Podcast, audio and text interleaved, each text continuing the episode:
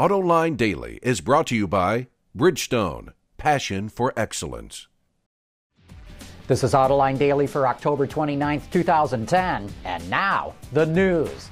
Earlier in the year, we reported that GM and NASA had teamed up to develop a humanoid robot, and now it's ready for its first launch into outer space. The robot, named Robonaut 2, or R2 for short, will travel in the Discovery Space Shuttle to the International Space Station this coming Monday. Up in space, R2 will help astronauts perform tasks that are ergonomically difficult, along with jobs that are dull and repetitive. GM believes the technology could be used to aid in manufacturing and to help develop systems for passenger safety using R2's sensor capabilities. And earlier this summer, we reported that Italian researchers were riding shotgun in 4 autonomous electric vehicles, traveling 8,000 miles from Italy to China, and now the AP reports the journey is complete. Solar-powered laser scanners and cameras were equipped in the vans to help navigate and detect objects, and the researchers rode in the vehicles in case of emergency situations. The trip took over 3 months to finish because the vans only traveled 60 kilometers an hour. That's only 38 mph, and they could only drive for 2 to 3 hours before they had to be recharged, which took 8 hours to juice up. How low will the television networks go? Over the years, we've seen all kinds of absurd reality shows. They've taken us inside the world of drug-addicted celebrities. They've chronicled the lives of people obsessed with plastic surgery. They've even given us the inside scoop on little people that own a chocolate shop. Now, according to Autoblog, NBC is cooking up a new series about a NASCAR family. Supposedly, it will focus on 2 brothers with very different styles that race for the same team. Geez, maybe they should call them Kyle and Kurt. The network is currently trying to secure rights for everything the series needs: tracks, sponsors, teams, and more. But if you're a big fan of stock car racing, don't go punching up NBC on your TV just yet. Currently, there's no word if or when the show could hit the airwaves. You know, sometimes risky designs can really pay off, and sometimes not. Unfortunately for Nissan, its quirky cube is proving that avant-garde design is just too much for some people.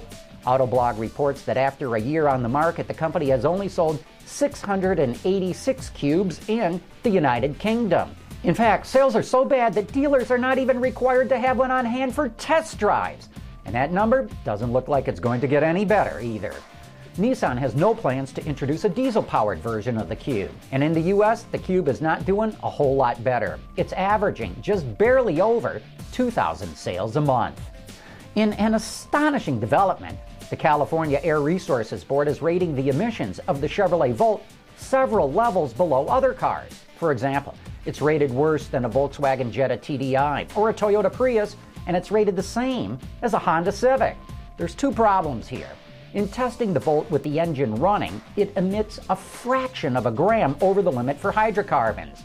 This, despite the fact that Volt owners will be trying to run their cars in electric mode as much as possible, meaning those engines will not come on very often.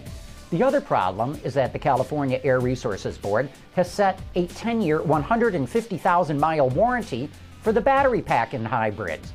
But the battery pack in the Volt only comes with an 8-year, 100,000-mile warranty. But you know, that's the same warranty that Nissan offers with the Leaf. But because the Leaf only has batteries, it does not have to meet the more stringent warranty. As a result, the Chevy Volt does not qualify for a $3,000 tax credit from the state of California. GM says it will qualify for the cleanest emission levels, but it'll take several years to get there because first it wanted to qualify as an ultra-low emissions vehicle in all 50 states, rather than just concentrating on meeting California's standard. And to me, this is crazy. It's an example of overly complex regulations that stifle innovation and creativity and limit consumer choice due to mere technicalities. Hey, are Toyota's quality ratings going to go down simply because of a change in public opinion?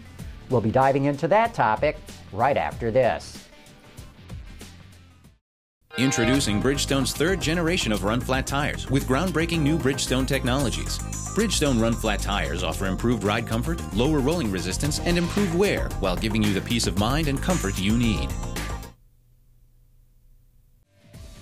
My guest on Autoline Detroit this weekend is David Champion from Consumer Reports, along with journalist Daron Levine, who writes for Fortune magazine, and Scott Burgess with the Detroit News. In the following clip, we talk about how changes in public opinion can affect the way that consumers rate the quality of cars.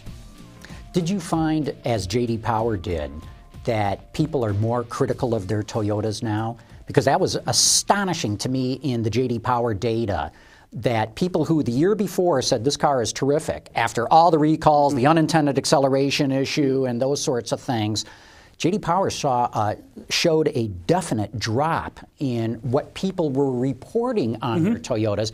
And I'm sure in 12 months' time that really did not change in the real world. I think it was just that people felt maybe more honest than they had been before and were reporting problems maybe that they may have overlooked. Maybe we in the press brainwashed them with all this negative headlines all the time. They finally said, I got to come clean. I don't know what's wrong with it, but something's got to be wrong with it. Is there a lag time on that?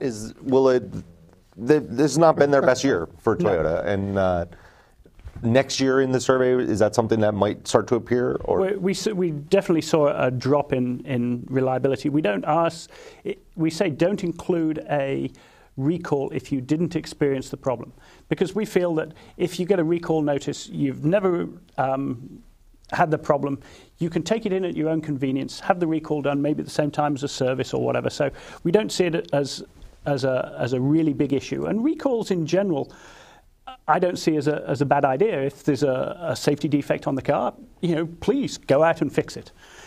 We do require or ask them if they have experienced the problem before the recall came out to check the box. And when we look at the Toyota Prius over the past 10 years has always had excellent reliability all the way across. This year it was down to only average reliability for the new 2010 model year, and it was all in the braking system. So a large number of Toyota Prius buyers actually experienced the problem before Toyota recalled it. You can catch that entire interview at our website right now, at AutolineDetroit.tv. And that brings us to the end of this week's reports on the latest news in the global automotive industry. Thanks for watching. We'll see you next week.